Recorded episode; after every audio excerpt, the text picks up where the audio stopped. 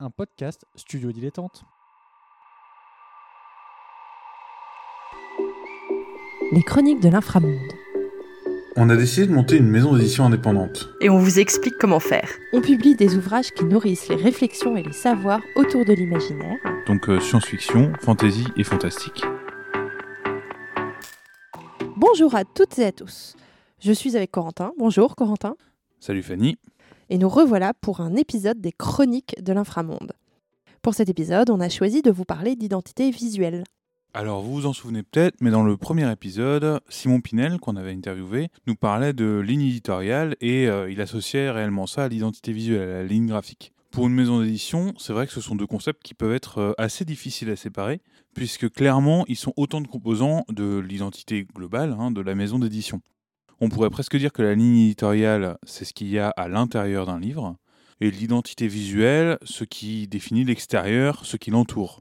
Quand vous assemblez tout ça, bah, globalement, vous avez presque tout ce qui caractérise une maison d'édition pour les lecteurs. L'intérieur, la lecture et, euh, la couverture, euh, tout le marketing qu'il y a autour, dans une certaine mesure, ça rentre là-dedans. Du coup, ça fait beaucoup à traiter et c'est pour ça qu'on a choisi d'en parler séparément. Donc pour l'identité visuelle, déjà pour commencer, qu'est-ce que c'est? Il s'agit de l'ensemble des composantes graphiques d'une structure.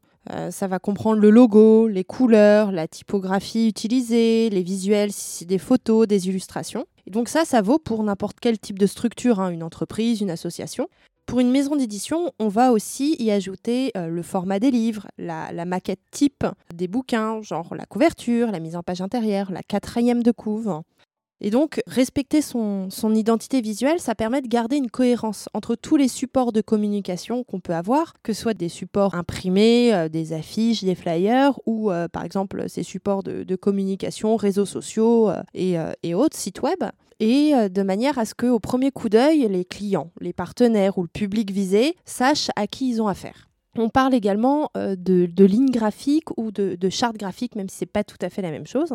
C'est ça, la, charte graphique. Euh, alors évidemment, hein, on n'est pas expert, on n'est pas prof de graphisme non plus, donc ce qu'on vous dit, c'est ce que nous, on, on, appréhende du sujet. Mais en gros, euh, la charte graphique, on définirait ça comme les différents outils qu'on doit construire pour pouvoir ensuite concevoir et donner forme à l'identité visuelle. Ce sont donc des outils qui sont pensés pour cette identité, mais qui lui donnent également naissance. Euh, ça peut donc passer par la typographie, quelle police de caractère on utilise, pour quel euh, usage. Le choix des couleurs générales de la maison d'édition aussi. Nous, c'est facile, hein, on est sur le noir et blanc. Mais imaginons qu'on ait un motif rouge dans notre identité. Quel rouge? Euh, Chaque couleur a un code précis sur un format numérique. Est-ce qu'il est imprimable, trouvable sous une forme physique facilement?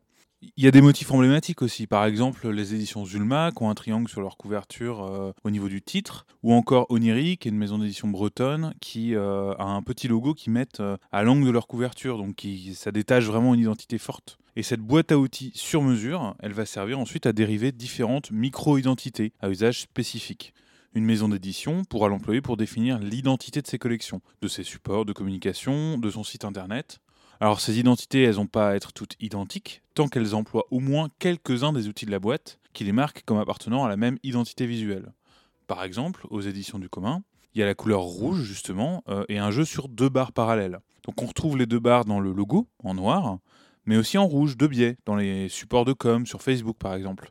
Mais aussi via l'usage d'un fin scotch rouge sur les festivals collé aux fiches de présentation des ouvrages. Donc il y a aussi un usage physique de ça. Et ils ont réfléchi, quand ils ont monté la charte graphique, à comment on pouvait retranscrire ce côté numérique euh, dans une forme physique concrète.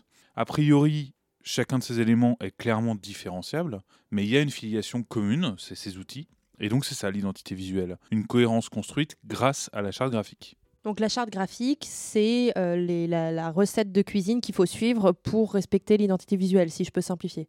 C'est ça, mais on a pensé la recette de cuisine en se disant euh, si, je restais sur cette métaphore de la recette de cuisine, tu t'es dit j'ai envie de faire euh, tel truc, genre une tarte, et ensuite tu as identifié les meilleurs outils pour la tarte précise que tu voulais faire. Et c'est ces outils-là, cette recette, qui vont te permettre d'obtenir la tarte parfaite. L'un génère un peu l'autre, c'est c'est une relation qui est double. Oui, c'est une relation qui va dans les deux sens en fait. C'est ça. Les deux se nourrissent comme la tarte. Exactement. Euh, donc on parle de cohérence interne, mais une identité visuelle, finalement, ça doit aussi se définir euh, au sein d'un contexte de marché, d'un environnement. D'ailleurs, euh, la charte graphique, c'est des outils qu'on pense pour la maison d'édition, mais c'est des outils qui existaient déjà avant, dans ce contexte-là, dans des formations de graphistes, etc. Et, et du coup, tout ça, ça permet de construire des identités qui vont se retrouver de façon relativement similaire. Par exemple, en sciences sociales, on aime bien les couleurs flashy, les grosses barres et les titres en gros caractères. Euh, on aime bien les montages photos aussi. En science-fiction, fantasy, fantastique, euh, ce qui marche très bien, c'est l'illustration figurative, où, c'est quelque chose qui est apprécié. Euh, on est paradoxalement, du coup, dans quelque chose de finalement beaucoup plus terre à terre, bien plus représentatif que tout ce qui peut se faire en littérature blanche, ce qui est plus dans la suggestion. Si vous voulez des, trucs assez classiques de l'imaginaire qui font bien leur travail, hein, on a La Talente, Brajlon. euh.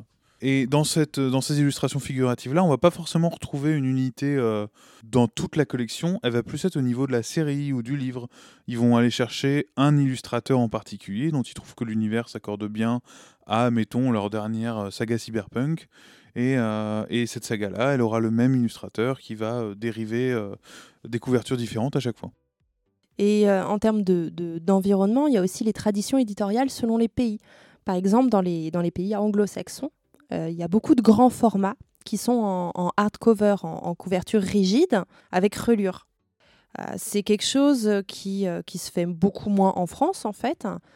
Il faut penser en plus que euh, dans les pays anglo-saxons, il peut y avoir même des éditions différentes jusqu'entre les États-Unis et le Royaume-Uni pour un seul et même texte. Au passage, euh, faites une petite recherche pour voir les couvertures de, de Robin Hobb euh, dans sa collection euh, américaine et anglaise. Euh, et du coup, en France, euh, ce type de livre, c'est beaucoup plus des, ouvrages de type euh, ouvrage de collection. Là, euh, tout de suite comme ça, je pense à ActuSF, hein, qui, a, une collection justement de livres avec une couverture rigide, une jolie relure. Et en fait, c'est une collection qui s'appelle Collector. C'est pas pour rien, c'est vu comme un beau livre, un objet précieux de collection, en fait, ce, type de, livre-là en France. Oui, le hardcover, c'est vrai que chez nous, c'est plutôt quelque chose sur les éditions limitées, par exemple. Euh, c'est le cas pour les intégrales de Mnemos ou euh, pour euh, l'intégrale du et des merveilles de Pierre Pevel. Cet effet de marché, il peut parfois amener à des couvertures qui paraissent un peu clichés, peut-être. Par exemple, en Young Adult, c'est super impressionnant. Je trouve les couvertures d'une maison à l'autre, elles sont très proches en termes de style. On a souvent des photos de personnages existants ou générés via un logiciel. Et ça peut ne pas plaire à tout le monde, mais si ce style est universellement utilisé, j'imagine que ça vient pas de nulle part en fait. Quelqu'un quelque part a dû faire des études de marché, voir ce qui marchait sur le public visé euh, euh, par ce type de littérature. Et du coup, un lecteur de Young Adult, il va immédiatement reconnaître ce qu'il cherche en entrant dans une librairie. Et parce qu'à la fin, c'est de ça qu'il s'agit. On veut vendre des livres.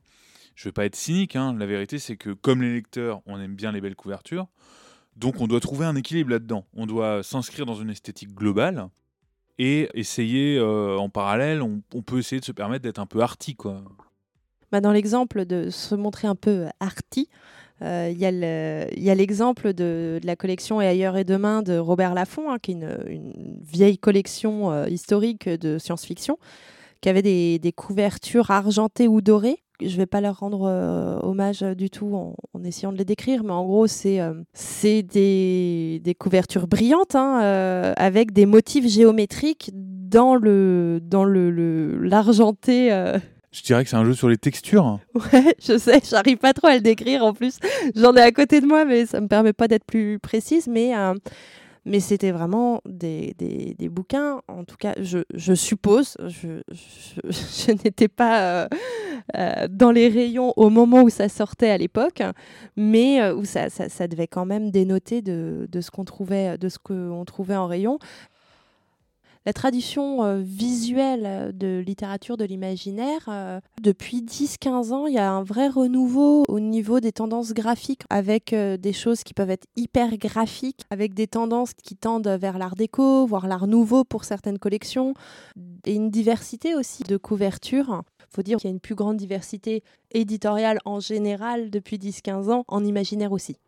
C'est ça, et, euh, et c'est un peu la difficulté, c'est qu'il y a beaucoup de maisons d'édition qu'il faut à la fois qu'elles se démarquent et qu'elles sachent appliquer les règles de leur euh, marché. Et, euh, et là-dedans, le travail graphique, bah, finalement, c'est celui qui va en premier marquer le lecteur. Donc il faut savoir développer son style dans un contexte normé. Et du coup, parmi ceux qui se démarquent en imaginaire, eh ben, on peut compter euh, Melchior Ascaride, par exemple, qui est notre invité d'aujourd'hui. Euh, Melchior, euh, il est graphiste freelance, diplômé à l'ECV Provence. Il travaille notamment à l'identité graphique des moutons électriques, pour laquelle il a reçu un prix Imaginal en 2016. Donc ça montre bien qu'on n'est pas les seuls à trouver qui s'est démarqué. Bonjour Melchior. Bonjour. Merci d'accepter de répondre à nos questions. Eh ben, merci de me les poser. Une première question, euh, comment définirais-tu le travail de création d'une ligne graphique? Par quoi tu commences? Quels sont les, enjeux à garder en tête? Alors comment je le définirais? Je pense que c'est un des éléments euh, concomitants de la création d'une maison, euh, maison d'édition qui, va évidemment définir peu ou prou une, une, ligne éditoriale. Et puis derrière va essayer de réfléchir à une, ligne graphique en cohérence puisque eh ben, puisque le, livre à terme est censé se retrouver en librairie, qu'il y a beaucoup de production, qu'on n'est pas toujours derrière le, livre physiquement pour le défendre, et que donc il faut arriver à ce qu'une fois que le, bouquin est dans la nature, euh, attire l'œil, euh, séduise le lecteur ou la lectrice, euh, et en fait arrive à, arrive à se défendre tout seul. Par quoi, par quoi on pourrait, il faudrait commencer euh, Alors ça, c'est une bonne question. Je pense qu'il faudrait d'abord regarder ce qui se fait actuellement, la, la concurrence, parce que c'est tout à fait normal de savoir, euh, de, de se renseigner et se, et se, positionner par rapport, euh, par rapport aux autres éditeurs. Savoir aussi euh, bah, qu'est-ce qui se fait actuellement, le l'art, l'image, le graphisme, tout, euh, comme le reste, ça évolue, euh, ça évolue avec le temps. Il y a des choses qui se, qui se, qui ne se font plus, qui sont passées de mode. Euh, faire attention aux modes aussi, hein, puisque les, la, mode, ça se démode. Mais euh, voilà, arriver à, arriver à se trouver une, une, une, petite place comme ça, et puis peut-être après, euh, ça, ça, ça, dépendra aussi des, des, maisons et des graphistes, mais euh, arriver peut-être à se positionner dans le, dans le temps et dans l'histoire du graphisme. Le, le, le graphisme, c'est quand même un bon siècle d'histoire avec euh, beaucoup de pratiques, beaucoup de théories, beaucoup de courants. Il faut, il faut aussi se, se, se nourrir de toute cette, de toute cette histoire, de toute cette culture graphique. Euh, savoir qu'est-ce qu'on qu'est-ce qu'on peut prendre à droite et à gauche, que ce soit dans notre pays ou ailleurs, et, et comment arriver à synthétiser tout ça pour euh, pour trouver une, une, une ligne visuelle qui sera euh, qui sera cohérente.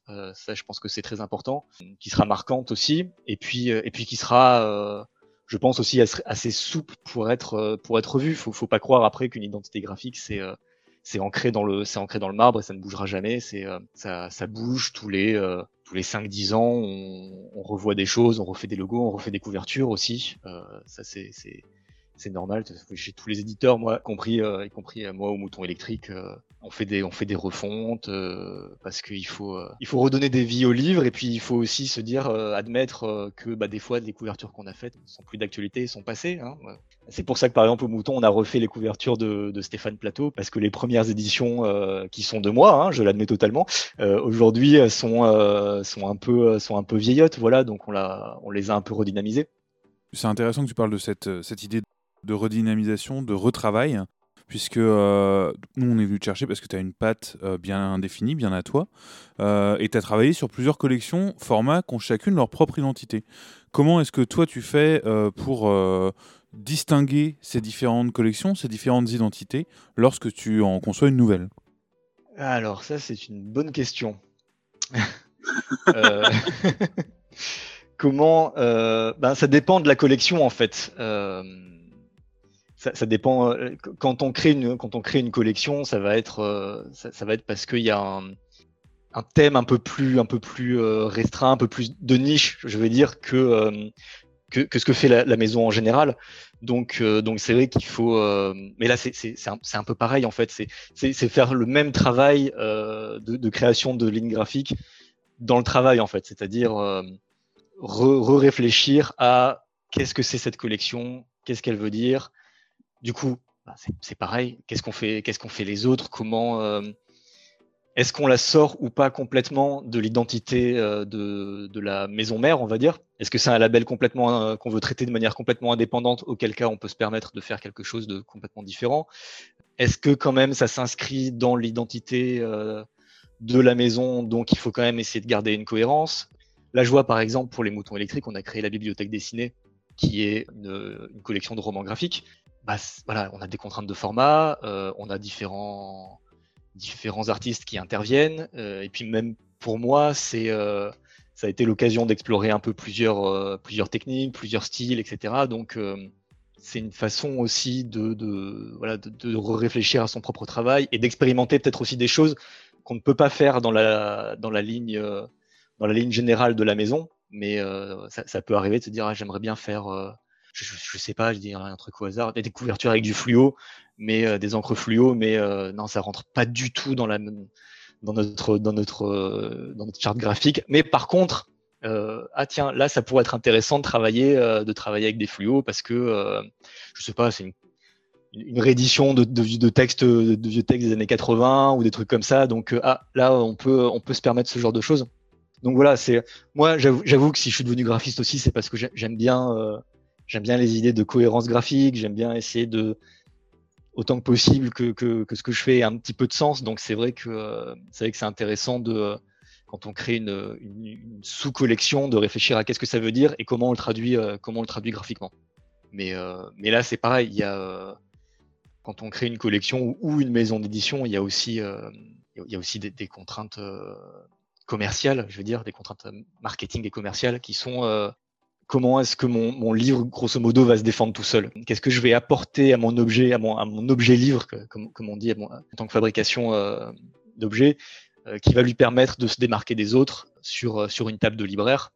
Voilà, je pense que ça, tout ça, ça fait partie aussi euh, de la réflexion à avoir quand on, crée une collection. Du coup, quand tu participes à la, création, donc ça peut être d'une collection ou même d'un ouvrage en particulier, quelle est ta relation aux différentes personnes qui travaillent dans la maison d'édition? Ça peut être les, les ou les, les qui sont en charge de, de cette collection ou de ce bouquin-là. Est-ce que tu participes, on va dire, aux réunions préliminaires d'élaboration ou est-ce que tu reçois des consignes pour ensuite faire la mise en application? Euh, Toi, tu te situes où euh, à ce niveau-là? Euh, moi, je me situe parmi les gros chanceux euh, parce que bah, c'est vrai que je travaille presque exclusivement quand même avec les moutons électriques qui m'ont très très vite laissé faire un peu ce que j'avais envie. On, on, on discutait après. C'est une, une souplesse de travail et euh, une, liberté créative qui vraiment a pas de prix. Moi, la façon dont je travaille, c'est que je, je, lis le bouquin avant. Alors, quand il est écrit, il faut savoir que dans l'édition, euh, la couverture est euh, demandée six mois avant l'apparition du bouquin bah, six mois, c'est très long pour un livre. Du coup, euh, il n'est pas toujours fini d'écrire. Il, est commencé en général, mais il n'est pas toujours terminé. Si le bouquin est terminé, euh, je, le, je, lis ce qui est terminé. S'il est en cours d'écriture, je demande toujours quand même à lire un peu un truc parce que je, suis incapable de, de, travailler si j'ai pas lu un bout de texte ou quoi, parce que euh, parce que c'est de la fiction, parce que c'est de l'imaginaire, parce que déjà parce que ça me fait plaisir, parce que c'est chouette de lire des trucs en avance, mais, mais c'est aussi parce qu'il y a quand même des thématiques, des inspirations, des sujets qui sont abordés, qui sont euh, qui peuvent être qui peuvent être importants, voire utiles euh, à la couverture. Euh, saisir l'ambiance, est-ce que ça va être, euh, est-ce que c'est un truc très solaire, très lumineux, euh, plein d'espoir, etc. Ou au contraire, est-ce que c'est un truc très sombre, mélancolique, nos futurs, enfin voilà, il y a, y a tout un champ comme ça de thématiques qui peuvent apparaître et, euh, et à la lecture on peut se dire ah putain ça c'est intéressant. Tiens je, vais me mettre ça de côté et, euh, et on va voir si c'est utile ou pas. Quand le livre est, fini euh, je le lis en entier. Quand il n'est pas fini je lis ce qui existe. Et en fonction de, ce que j'ai pu noter dans le bouquin ou quoi je, pose des questions tout bêtement à l'auteur ou à l'autrice du bouquin voilà, ben, un, un, exemple tout bête, mais euh, quand j'ai dû faire la couverture de Espérer le soleil de Nelly Chadour, le bouquin s'ouvre sur une, une, scène avec euh, Baba Yaga. Et j'avais lu, je crois, j'avais accès à cinq ou six chapitres. Et du coup, il a fallu que je redemande à Nelly Chadour. Je lui ai dit, est-ce que, euh, est-ce que Baba Yaga va revenir? Est-ce que c'est un personnage important du bouquin? Du coup, elle m'a dit non, non, c'est juste pour l'intro. Donc, du coup, je me suis dit bon, donc j'exploite pas cette, cette partie-là. Donc voilà, j'aime bien aussi quand même discuter avec les auteurs pour savoir si moi, ce qui m'a paru intéressant à retranscrire graphiquement, est pertinent dans le livre ou pas. Si l'auteur ou l'autrice me dit non non mais ça c'est un ça c'est un point de détail, c'est juste euh, c'est juste un, un, élément euh, de décor ou quoi, euh, ça a pas beaucoup d'importance. Je l'utilise pas forcément parce que euh, parce que j'aime bien aller euh, aller au, plus au plus simple et au plus efficace. après dans la relation avec les éditeurs, j'ai la chance d'avoir des relations très proches avec les moutons électriques, donc quand quand j'ai des propositions de couverture, je leur envoie et on discute tous ensemble. Après, j'ai eu, eu quelques, quelques autres commandes aussi d'autres éditeurs qui eux me donnaient un brief très clair en disant voilà le moi j'avoue j'ai un peu plus de mal à travailler là-dedans. Ça s'est très bien passé hein, mais euh, évidemment c'est plus restrictif. C'est voilà la thématique voilà la cible voilà notre positionnement éditorial et commercial. Donc euh, voilà. Après il faut euh, ça fait partie du travail aussi de, de, de bosser sous contrainte hein. les moutons c'est vraiment euh, c'est vraiment une, belle exception. Et ensuite, ben après, je fais, je fais mes recherches euh, de mon côté, à savoir euh, si c'est quelque chose qui se passe dans notre monde à une certaine époque. Je vais aller regarder ce qui se fait euh, graphiquement euh, dans le pays où ça se passe, à l'époque où ça se passe. S'il y a des inspirations. euh, pour revenir sur, euh, sur Stéphane Plateau, euh, lui, son univers est un mélange entre euh, les cultures celtes et les cultures védiques, très inspiré aussi de la mythologie euh, de Finlande. Donc du coup, je suis allé piocher à droite à gauche pour la première édition, à savoir, bah voilà, qu'est-ce que euh, je, je suis pas forcément très renseigné forcément sur toutes les cultures du monde, donc euh, est-ce qu'il y a des motifs qui reviennent, est-ce qu'il y a des symboles intéressants, comment moi je peux les récupérer? La, roue des astres qu'il y a sur la première édition, enfin les premières éditions des sentiers des, euh, des sentiers des astres, c'est des mélanges entre euh, des symboles euh, finlandais, des symboles védiques. Enfin voilà, je, je, je fais des, des- du travail de, du travail de recherche. Là en ce moment, je suis sur la Grèce antique. Euh, je suis sur un bouquin de Nicolas Texier sur euh, sur les Ménades, donc je suis voilà, je regarde ce qui se fait en statuaire, en en poterie, euh, sur les figures féminines euh, et dionysiaques euh, de la Grèce antique. Voilà. Et je, je compile plein de, plein de références. Tout n'est pas forcément utile, mais, mais je, je compile plein d'inspirations à droite à gauche. Beaucoup de recherches de typo aussi, parce que c'est très important. Et au bout d'un moment, euh, faut, je, je me lance. Voilà. Et après, c'est du Lego. Hein. Euh, je, je fais plein de trucs, et puis je, je regarde comment ça s'emboîte, et puis, euh, et puis si ça va pas en rouge, on essaye en bleu, et, etc., etc. Et je fais quelques propositions comme ça, et on, et on discute, euh, on discute du, du, du produit fini, on va dire. Voilà. Eh ben, eh ben, merci beaucoup de tous ces éclairages. Du coup, comme les éditions Mouton électrique qui travaillent avec Melchior, nous aussi on a la chance d'avoir une graphiste euh, qui s'appelle Solène, que vous pouvez retrouver sur les réseaux sociaux au nom de Solène D. Ça s'écrit S-O-L-E 3-N-D. Et c'est elle qui va travailler sur nos couvertures et qui gère toute notre identité visuelle depuis le début. Les vignettes du podcast, c'est elle. Et elles sont trop belles. Et elles sont vraiment trop belles. Le logo, c'est elle aussi, et au passage, c'est elle qui travaille sur euh, toute l'identité visuelle du laboratoire des imaginaires aussi. Du coup, vous l'entendez pas au micro, mais clairement, elle est aussi engagée que nous sur ce projet, euh, simplement sur une mission différente. Et du coup, concrètement, euh, comment on a fait? On commence par le logo? Ouais. Donc le logo, à l'origine, c'est Corentin qui a travaillé sur euh, l'idée de la porte euh, durant son- projet d'étude, hein, puisque vous savez, on le disait lors du premier épisode, l'inframonde a toute origine, c'était le projet d'étude de Corentin. Le prototype de la maison d'édition à- au tout départ que j'ai commencé à travailler en, master, c'était euh, une maison d'édition qui s'appelait la maison Catabase, sur le motif de la descente aux enfers initiatique dans la mythologie grecque. C'est le, nom de, cette descente, la Catabase. Et donc le logo, c'était une grenade, le fruit, en référence à Perséphone, puisque la grenade, c'est le fruit de Perséphone. Euh, et clairement, c'était beaucoup trop intello Oui, beaucoup et trop. pas compréhensible. euh, Aussi, la grenade, franchement, c'est dur à représenter. hein. Moi, je voyais pas que c'était une grenade. hein. On aurait dit un rond avec des points, quoi. Ah, c'est joli, hein, mais, euh, mais c'est clair que c'est pas assez catchy. Et du coup, on est parti sur quelque chose de beaucoup plus euh, clair, la porte. et un schéma de, de couleur simple, noir et blanc. Donc euh, pourquoi noir et blanc hein, Ça a une utilité concrète? Déjà une utilité euh, d'opportunisme, si je puis dire, puisque quelle que soit la surface où on imprime ou on applique le logo, euh, on peut facilement l'intégrer, que ce soit en, en blanc sur fond noir ou en noir sur fond blanc en fait. Donc ça c'était un aspect qui nous séduisait et aussi bah, le noir et blanc, il y avait ce côté inframonde, la mise en négatif, le monde d'à côté. C'est ça, en fait, euh, l'idée de la porte, c'était de représenter le passage dans un autre monde, l'inframonde, et le noir et blanc, ça collait bien à ça. Et Catabase, bah, c'est devenu en fait le nom de notre première collection. de cette collection donc de non-fiction et qui vise à justement aller le côté euh, approfondir un sujet. euh, C'est ça. on reste sur un truc un peu intello, mais ça passe un peu plus quand même. Et donc, quand on a commencé à travailler ensemble avec Corentin, euh, moi, l'idée de la porte me plaisait quand même plus que l'idée de la grenade. hein. Je vous ai fait état de, de ce que la grenade m'évoquait.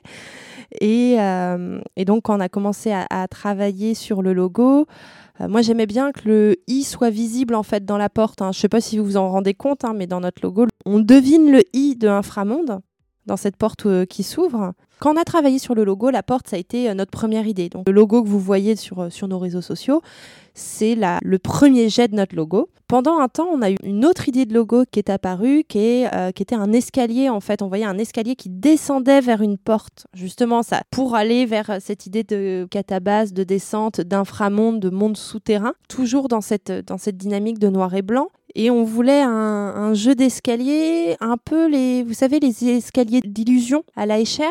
Et euh, bah, on a soumis ces idées-là à nos collègues éditeurs et à nos proches, et là aussi, euh, c'était c'était pas très clair, pas très compréhensible, trop chargé.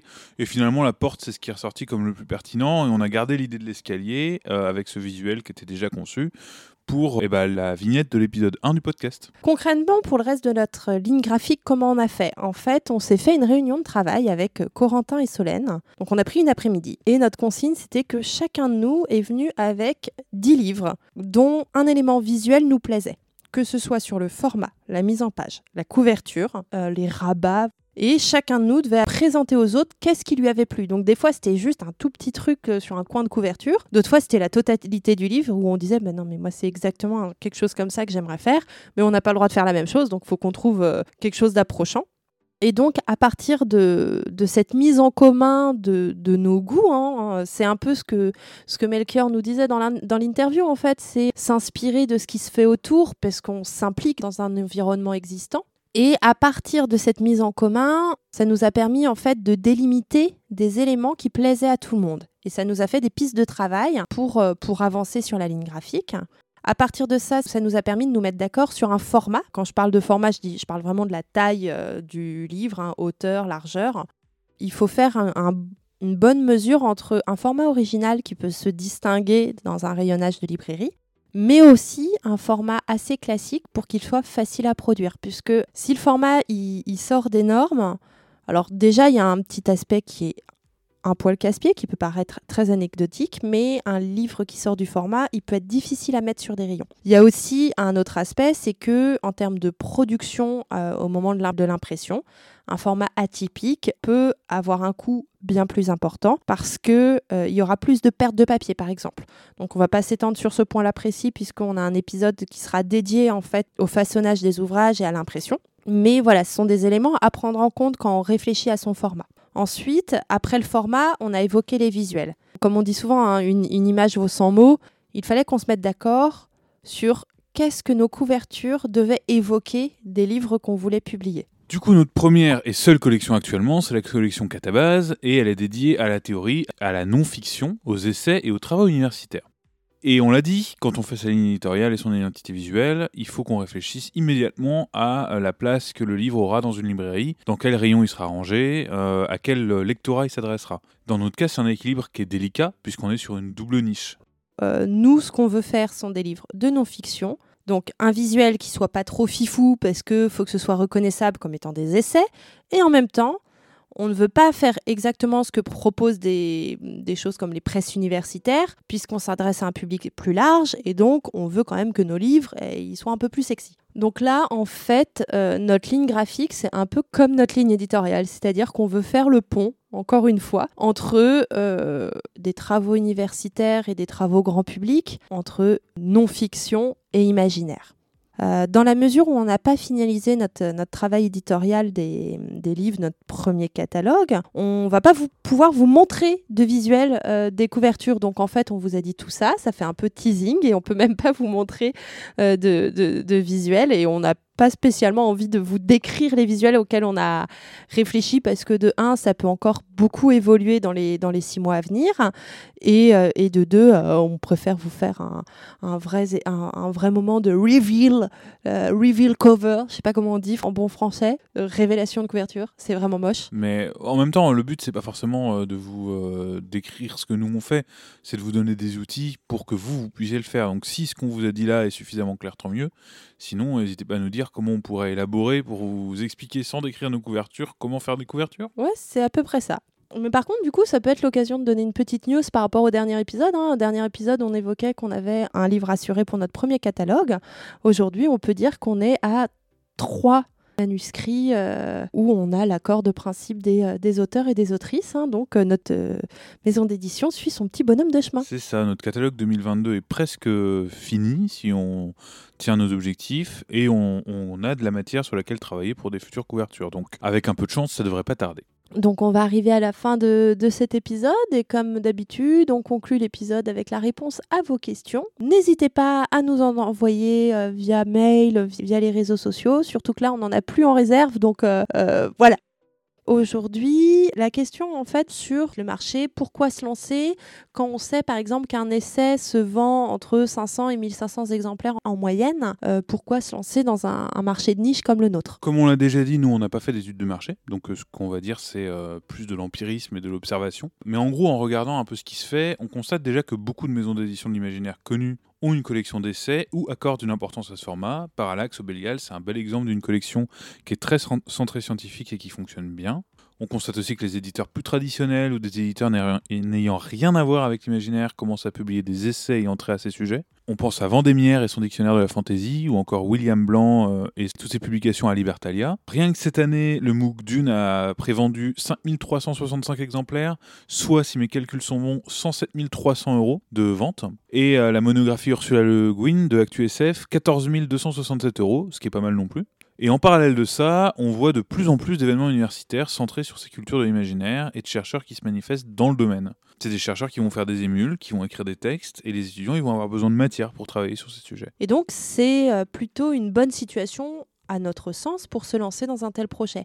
Il y a une convergence de public, il y a un goût pour le sujet affirmé, et si on prend garde à nos sujets, à nos titres, à la façon de, présenter nos œuvres, on pense qu'on peut vraiment atteindre ce double objectif de toucher un public de sciences humaines et sociales et un public amateur d'imaginaire. Après, on prend aussi un risque hein, qui est euh, que beaucoup de nos œuvres ne seront pas au format poche et euh, on n'est pas non plus sur des livres événements comme, euh, comme le MOOC ou comme les livres d'ActuSF et donc, on ne peut pas vraiment se baser sur un modèle de financement participatif pour un ouvrage unique. Et c'est là qu'est notre inconnu. Hein. on compte sur l'attrait du public en, librairie pour, ces titres théoriques via un circuit de vente traditionnel. Après, il suffit qu'un euh, titre marche bien et euh, permette de financer les autres titres hein, d'un catalogue annuel. Hein. Donc, euh, on espère que pour nous, ce sera le cas. Et que ce soit nos quatre titres annuels qui fonctionnent. De toute façon, ils seront tous trop bien. Donc merci beaucoup à toutes et à tous de nous avoir écoutés jusqu'ici. On se retrouve dans un mois. À très bientôt.